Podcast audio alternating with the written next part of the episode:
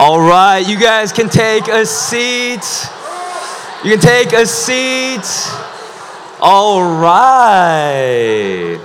Hey, who's excited to be here at Somersault? Yay! What a blast. Okay. Guys, last sermon for me at Vertical. Little emo. Let's not talk about it. Okay. Okay. Good to be with you guys. If I haven't met you yet, my name is Tony. I'm one of our college pastors here. I have the privilege of leading Salt St. Paul. Shout out to SSP. Great crew. Hey, excited for this fall. When we move down to Summit, you can park in the literal same parking lot, and it's a lesser walk. Praise God, yes. And no sketchy bathroom that kind of locks sometimes, okay? Really d- ready to be done with that. Okay, so Hey guys, excited to be here with you guys. If you got a Bible, would love you open up to James chapter 3. James chapter 3 is where we're going to be today. Normally I offer you a Bible, but we're fresh out. But this fall, this fall we'll have more. We'll buy some. Okay, we will give you a Bible this fall. James chapter 3 is where we're going to be. And the conversation that I want to have with you tonight is the reality that your words have immense power. That your words can either make or break people. That your words can either build or hurt them. Let me pray as we enter into our time together. Father, I'm excited for the opportunity to teach your word tonight. Thank you that this isn't any normal Wednesday, but as we gather in this place, as we sing songs to you, as we open up your word, that your spirit is in this place. Thank you that we have the Bible that we can hear the voice of God in your word that you gave to us. Thank you that your word has transformed so many lives in this room. That it's never been about Salt Company, it's never been about the person preaching. It's always been that for the last 2,000 years, your word has been speaking through the New Testament, and for the last five ish thousand years, it's been speaking through the entire Bible. Father, we're thankful. Thankful for the opportunity to know you, to taste and see that the Lord is good, and to believe that you are with us here right now. It's in your mighty name that we pray. Amen. Amen. All right. Here's how I want to begin our time together. Have you guys ever noticed there are small things with big impact? Okay? Small things, big impact. Story time. I was at the place I'm always at Chipotle. Yes. Yes, if you guys been to Salt St. Paul, I mentioned fast food on average 0.75 sermons, okay? Three out of four. I was at Chipotle. And I went to Chipotle and the first guy I met was like, don't go in there. I was like, this is a unique experience. And he's like, they're out of everything. And I was like, no, they're not. It's fine. Guys, they were out of the corn salsa. That is the singular best thing they serve. That is why I go to Chipotle. I don't go there for the chicken. No, the corn salsa. Small thing, big impact on my quality of life for my lunch meal. Second thing, second example, turning in your final paper two minutes late. Yes. Just drop out. Just drop out of college. You're not making it. It's not happening. 1201 rolls around. Nope, you're done. Okay. You can still come. You just can't be in college. Okay. Third thing, third example that I have for you is a couple years ago when my buddy Colin and I were sitting at a table together and I looked over the room and I was like, Colin, do you think she's single? Because she's really cute. And he was like, I think she is and now we're married. Yes, praise God. Small things. We, we got married two years ago. This is not a marriage announcement, but two years ago. Small things, big impacts. Okay? Here's why I set up that framework for you because that is the logic that James is going to use and that we're going to flow through for the next 25 minutes as we talk about one small thing that has incredibly large impacts in your life. And that small thing is the words you say. Here's the truth about the words that you say they have the power to either build or break people. The words that come out of your mouth can transform someone's life in the positive or the negative. I think all of us have experienced words like this. I remember hearing words like, I'm not impressed by you, which at first is ouch, okay? But I do believe in you. Words like, I am for you. That even through hard seasons, we will make it. Those types of words built me. By the Spirit of God, God used those words to make me who I am today. And I've also heard words that have broken me. Words like, I can't tell my parents about you because you're not white. Words like, I've lost my feelings for you. Words like, you're not enough. So here's a simple reality for all of us today. No matter what your socioeconomic background is, no matter what your degree is, no matter who you're going to be, you have one thing that has immense power, and that is the power of your words. Okay, open up with me to James chapter 3. Here's where we're going tonight. Two parts to the sermon. I'm not really a three point guy, I take too long. So, two points. Two points.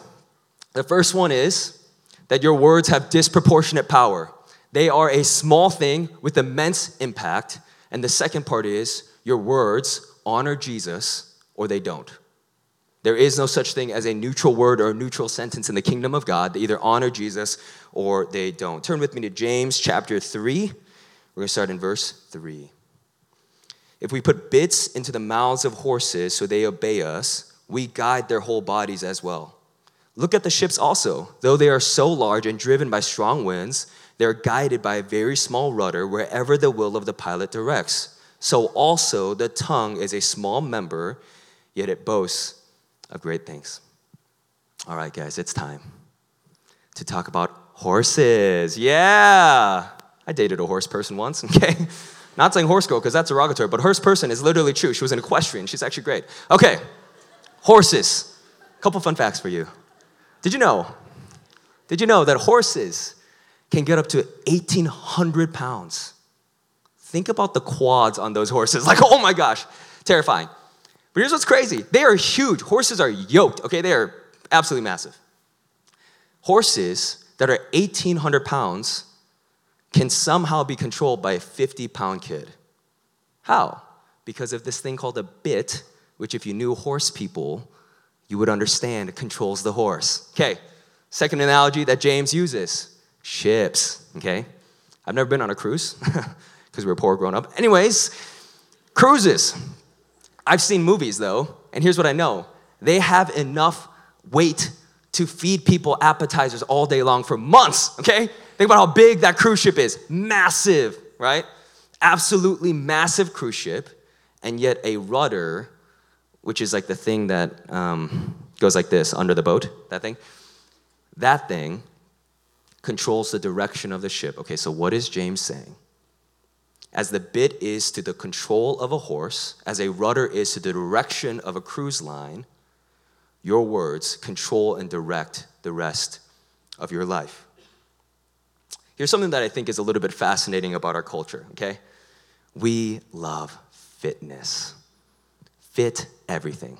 TikTok, oh my gosh, I'm a fit, fit fits the model or whatever it is, you know? Like the, the thing where people try to make money off of like just taking care of your body, okay? Whole different thing. We as a culture absolutely love physically shaping ourselves. Think about how much intentionality we put into making sure our bodies are fit, and think about how much our culture does not care at all about taming the tongue. But here's the reality there is nothing in the Bible that says God wants you to have an eight pack, okay? If you do, good for you. But God doesn't care. But He has much to say about how you use your words. So the question is why? Why does God care about how we use our words? Here's why. Because the words that come out of your mouth are actually indicative of a greater reality in your life. The words that you speak are actually indicative of the story that you're living. Let me ask you a question, hypothetically speaking. If I was just a ghost in your life, okay, following you around everywhere you go. 6 a.m., I'm there. Don't think about too much. But you know, noon, whatever, I'm there. If I heard every sentence that came out of your mouth, would I conclude that your story is that of redemption? Like if I was with you at 6 a.m. when you're like, you're like 20% of a human being, okay? You're like, I hate everything. And you speak to other people at 6 a.m., would I conclude that listening to your conversations, you have a story of redemption? Do you talk to your friends in such a way that I would conclude that you have experienced the living God?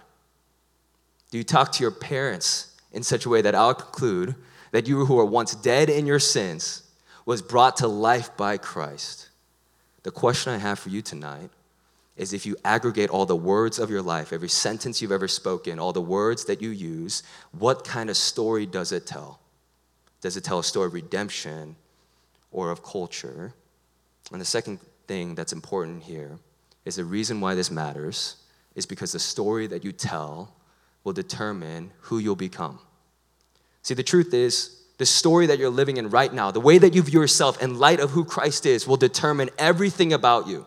What you believe to be true about Him, what you believe to be true about yourself in His greater redemption story will determine everything about you. And I can almost guarantee the type of person you'll become by the words that you speak on a daily basis. So, my question for you is do your words tell a redemption story? Okay, so when I was in college, I was incredibly insecure, okay? You could have looked at me wrong and I would have just shattered like a glass person, okay? It's just true. I was incredibly insecure, but I put out this outward facade like I had my life together. I worked really hard. I tried to pretend like I was doing all right all the time, but each day was like this roller coaster ride of emotions as other people's affections or disaffections, my successes or my failures would begin to mark my lived experience. Okay, that's who I was. And then I met my friend Jordan, okay? And Jordan Adams, who was my college pastor, my cell community director at the time, would just sit down with me and by the Spirit would speak life into me. As I began to share with him my deepest insecurities and my deepest vulnerabilities, he would just encourage me with the gospel and remind me that he was with me and that he would actually teach me what it looked like to believe more and more of who Jesus was. And as he spoke those words into my life, the story and the script that I was living began to change. And who I am today is almost certainly a direct response of what God did through my friend Jordan to rewire the broken parts of my soul. Okay, why am I telling you this?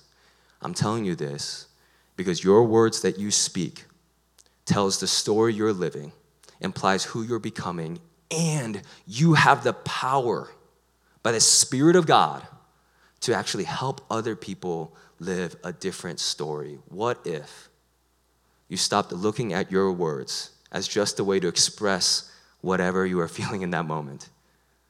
But the words that you spoke, God would actually use to build in people a resolve, deepen their identity in Christ, make them look more like Him. What if God would speak through you to build people up? Okay, let's get practical. Three ways. I want to give you three ways to build in people the way that Jordan built in me. The first one is to speak courage, okay? Did you guys know that encourage, encourage literally means to give courage? I didn't. It was very exciting when I found that out. Encourage, to literally encourage one, is to give courage. Think about it like this you're like a courageous Santa Claus. You know, you're just like, yes, you take some. Absolutely. You know what I mean? Okay. What if, what if you just spent like the rest of your life encouraging people? Listen, Salt Company, I have never met someone too encouraged. Never. Not a single day have I met someone who's like, you seem a little bit too encouraged today. Let me take some from you. No, I've never, I've never had that experience. I think the American church right now is emaciated of encouragement. Starved for someone to just look them in the eye and say, you know what? Jesus is doing a work in you what if we would actually speak courage into people's hearts? The second thing I want you to do is to speak hope. All right, here's the thing. I know I talk about suffering all the time. Oh, suffering and death. I know, I know. Especially this spring. I got a little emo near the end. don't worry about that. It was dark. It got dark. Like April, I was like, I don't know. Anyways, I was actually in a good spot. Here's the reality. Sharing a bit much. Jalil just said, Get it together, bro. That hurts. Moving on. Speak hope. Here's the reality you will hit seasons of your life when it will be really hard for you to believe that Jesus is good. You'll hit seasons in your life that no matter how many Christian cliches people throw at you, no matter how many times they quote Romans 8, like, don't you know that God does everything for you? You're like, just shut up. That's what it feels like. You'll hit seasons of your life where you'll hit such a dry patch spiritually that you'll begin to deconstruct every experience you've ever had. You'll start saying things like, well, yes, of course, in college, it was good because I was around all these other people. You'll start to be like, it was the community that was good, not God. It was the experiences, like fall retreat, that was good. It wasn't Jesus. And you'll need people to give you more than Christian cliches. You'll need people to actually point you to hope. Okay. You're going to have those moments. And when you see someone else in those moments, speak to them tangible hope. Just slowly remind them the sun will shine again. You will get through this by the Spirit of God in you, He will complete what He started. And there's heaven awaiting, so that even though this season is full of immense suffering and pain, and even though you can't figure out a way to get out of it, Jesus has got you. And one day, there will actually be a real day, a tangible day by which you experience the presence of God so fully that you won't have a moment of sadness in your life you need to give people real heavenly hope. Christian cliches suck. Stop using them, okay? That's my personal problem. Give people hope. Okay, third thing is speak truth. Okay, speak truth. Here's the reality the first two are nice feeling, right? The third one is how you actually love people, okay? Calling people to holiness is not a hard thing to do, it is the right thing to do. And the truth is, what people need is not just affirmation of their feelings, they actually need to be told that there's truth in the Word of God that they can be rooted in. You need to give people truth in love as you speak courage and hope into them. Okay, I just want to give a couple examples of this. One is Jalil called me earlier this week and he was like, Hey man, I'm struggling with sin. I'm like, Awesome, okay? I was like, Thank you so much for calling me. I mean, it was like kind of awkward because I was like, Why am I so excited about this? But I wanted to encourage him. I was like, Thank you so much. Praise Jesus that the Spirit of God is alive in you. So that sin is not something you're numb to, but you have the ability to fight it by the Spirit of God. I was just so encouraged. I poured out, like, what if we just gave people courage instead of condemnation when they came to us with their stuff? What if when someone came to you in their vulnerability, you didn't just say, ah, yeah, just be better, actually, which hopefully you wouldn't say that as like a friend. but you gave them real hope. You're like, no, actually, like, you're, you're killing it. Jesus is moving in your life. What if instead of condemning people, we would actually give them courage and hope and truth? And yes, uh, there's always truth. There's always ways to grow. There's always more wisdom to have. But what if we gave people hope? I think the lives of people would change. So here's the application from this part of the sermon. After this service, this is going to be awkward. Just do it. Okay? Find someone you know. And like think about it. Like pray about it during worship. Like, oh God, who would you have me think? You know, find someone you know in this room whether it's the person you came with or a different person, and just go speak life into them. And it's gonna be awkward, okay? It just is. Like, it's weird when you walk up to people and you're like, Jesus is doing a work in your life. it's weird. Just do it, okay? Here's why the devil, Satan, is relentless with his accusation.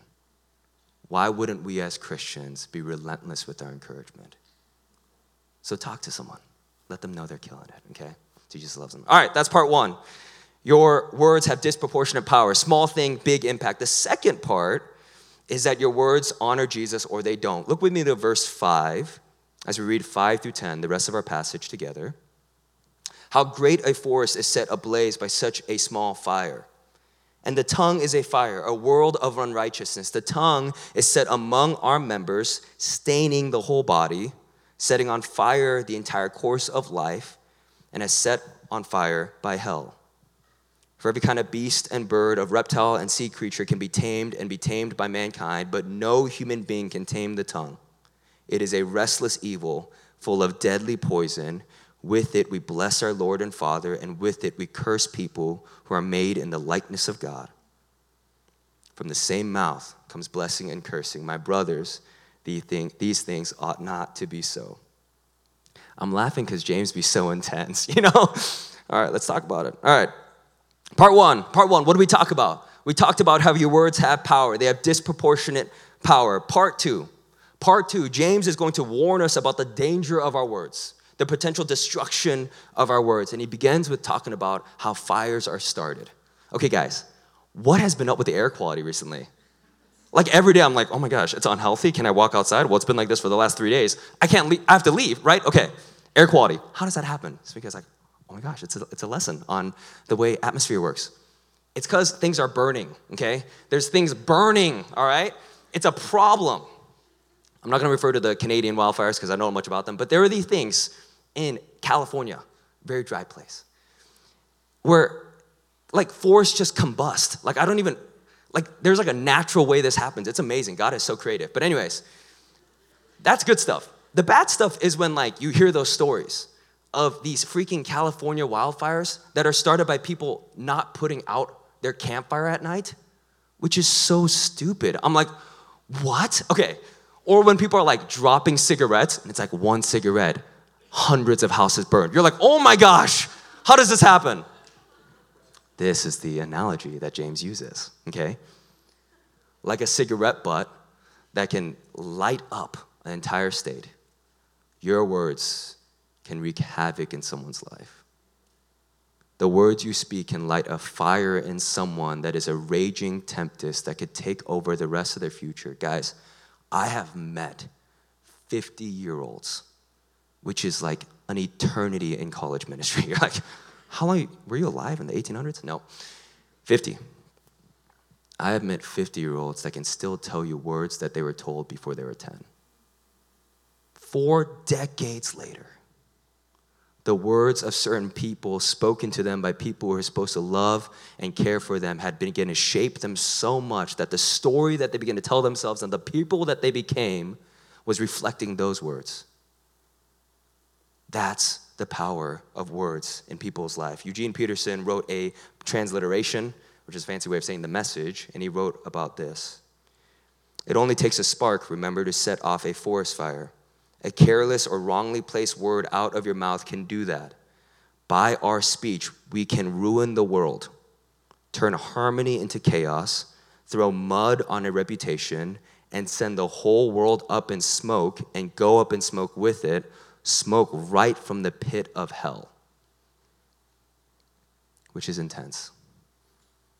But it's true that your words can destroy people. And verse 10 says this that from the same mouth comes blessing and cursing. Okay, so here's what we're learning from part two of James chapter three that your words can destroy people. But here's also what we're learning that your words aren't neutral which means every word that comes out of your mouth, every sentence that comes out of your mouth is either honoring to Jesus or it's not. There's none of that in between space where it's like, mm, it's like kind of honoring to Jesus, whatever. Have you guys heard the phrase? I, my mom never said this to me, but I, whatever. If you can't think of something nice to say, don't say anything. Okay? That took me really long to figure out what that phrase was. Anyways, here's the James 3 version of that if what you're about to say doesn't honor Jesus, don't say it. What verse 10 says is that out of the same mouth comes blessing and cursing. Those are the two options. You can either honor Jesus with everything you say, or you can curse him with that same mouth. Now let's pull over here and talk about cursing and cussing. Yes, yeah. The cussing police is like, meow, meow, meow. Is he talking about this? Let's talk about it. Here's what cussing is cussing is stubbing your toe and just being like, S H I T. Do you know what I'm saying? You're like, don't pretend like you're holier than that. You do that. I do that. I mean, do you not? Whatever. You know how much that hurts when your toe collides with wood? I mean, it is extreme pain. That's cussing. That's cussing. Cursing, biblically speaking, is actually a heart posture. It's the heart before the words come out. You know, when you start getting mad, when you're like, oh, I'm about to rip this person a good one. Like, you feel that? Okay. That heart posture before whatever you're about to say is a heart posture of wanting to take away from that person the dignity of their identity in Christ slowly. It's actually lower them a peg. Okay. Here's why I explain this to you because there's actually a way that you can cuss without cursing. Some of you guys are like, finally, the loophole. Here's how. Here's how. I was preaching a sermon last fall, and a guy came up to me afterwards and he was like, dude, that was bleeping awesome, which is cussing without cursing. I would use different words in the future through sanctification. But, anyways, that's an option, right? Okay. I think Christians are really good at the opposite thing. I think Christians who are church tend to be really good at cursing without cussing. Saying stuff like, man, that guy, my roommate just needs so much prayer. I mean, shoot, that's like fourth day in a row that the dishes are out. Like, I don't, Like, is the Lord even in his life? Like, people say crap like that. I'm like, just what are you saying? His salvation is not on whether or not he does the dishes. I mean, he should be a better friend. It's just not. Have you guys heard the saying, like, bless her heart? Which is a southern way of saying, she's so dumb. Like, that is literally what that means. Do you guys not realize that? Christians be so good at cursing people without cussing. Here's what's true cursing people is sin in the eyes of God. There's three ways that we can curse people with our words. The first way is gossip. This one's a big one because they always hide this in prayer language. It's always so holy, but it's not. Gossip is saying behind someone's back something you would never say to their face. Does that make sense? Second one is flattery. This is I'm kind of passionate about this one because flattery is saying to someone's face something you would never say behind their back. It's trying to earn their approval in the moment while you secretly kind of hate them. That's flattery. And the third one is complaining. Okay. If you're here from this spring, you remember the sermon where I just got so mad about complaining. I'm so sorry. Memory lane. Complaining. Complaining that comes from a heart of criticism. So I'll come in. Let me just make this very clear. Complaining and Christianity are mutually exclusive. There is no such thing as a complaining Christian. Let me explain this. You know how ungodly you look when any, like just the tiniest things in your life go wrong and you start complaining? Do you know how much it doesn't honor Jesus to just complain about people in your life? Man, my professor, such an idiot. Oh my gosh. Why? You know what that doesn't scream to me? A redemption story. You know what that doesn't scream to me? Sanctification towards holiness. What that screams to me is cultural complaining. So here's the question I have for you What's the group of people in your life? This is about to be contentious. Get ready. that you're like pretty okay with throwing shade at? What's like the archetype of the person that you're like, you know what? I can talk crap about them. God doesn't care about that. Maybe it's someone who leans politically different than you. And you're like, I'm so right, they're so wrong, that it actually doesn't matter to God whether I talk about them like they're an image bearer or not. Maybe it's your friend behind their back, your best friend, who in the moment you're vibing, ooh, awesome. But then you go to that other friend and you're like, this person's crazy. Maybe it's your parents.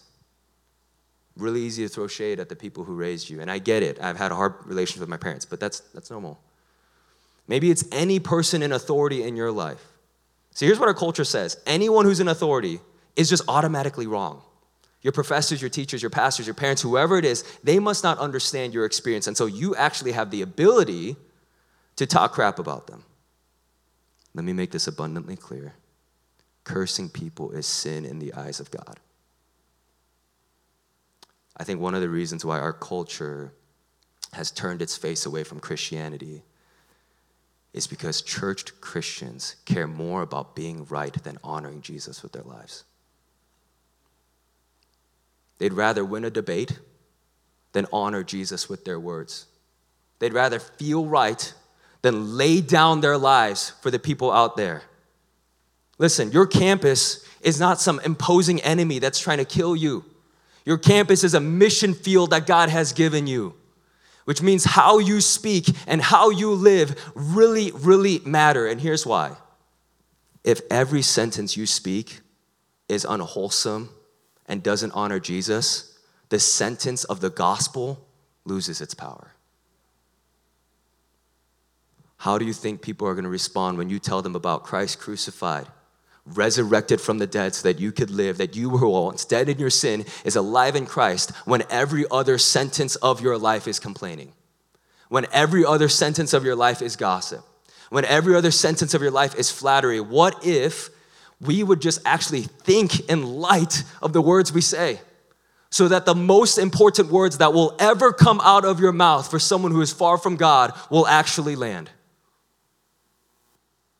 The question that I have for you is Are you aware of whether or not each one of your sentences, each one of your words actually honors Jesus or not? And guys, you know, this matters to me. I, as you can tell, I'm a little passionate about it. I'm passionate about it because up until the last couple years, I've been so flippant with my words. I've not cared. I, I told our staff, I joke too much. I just do. And at times it's unwholesome and doesn't honor Jesus. And it hasn't been until the last couple years that I realized that the weight of my words means something in people's life. That the way that I speak about how long this Starbucks line is, you know, when you're in there and you're like, this is taking at least twice as long as it normally does, and you're tempted to be like, oh my gosh, isn't this crazy? Those types of words really matter to people because it actually implies something about my story that isn't true. See, any type of speech that doesn't honor Jesus screams the message that your story is not that of unbelievable grace, but that your story is that of cultural entitlement.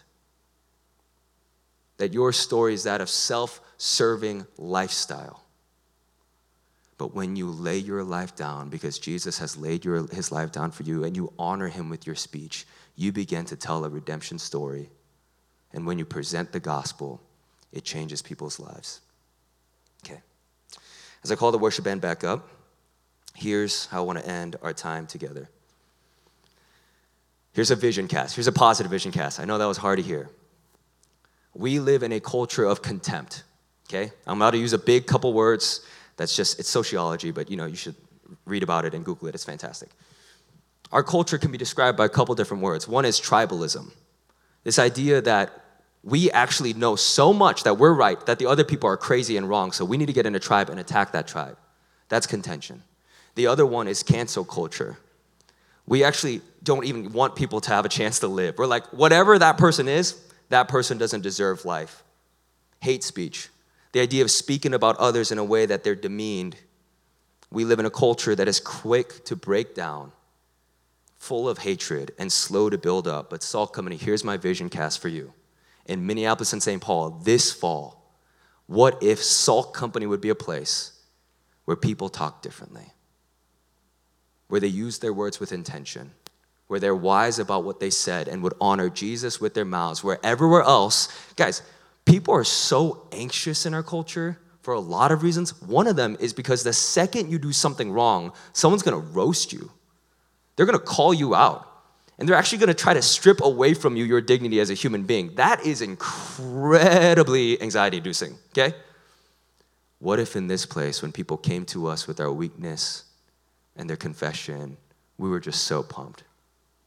We were so thankful for the opportunity to present the gospel to them again. That Jesus Christ did not come for perfect people, but he came for sinners in need of grace. I actually think that a campus in a city full of hatred and brokenness would flood into rooms like this. Okay, here's how I want to end our time together.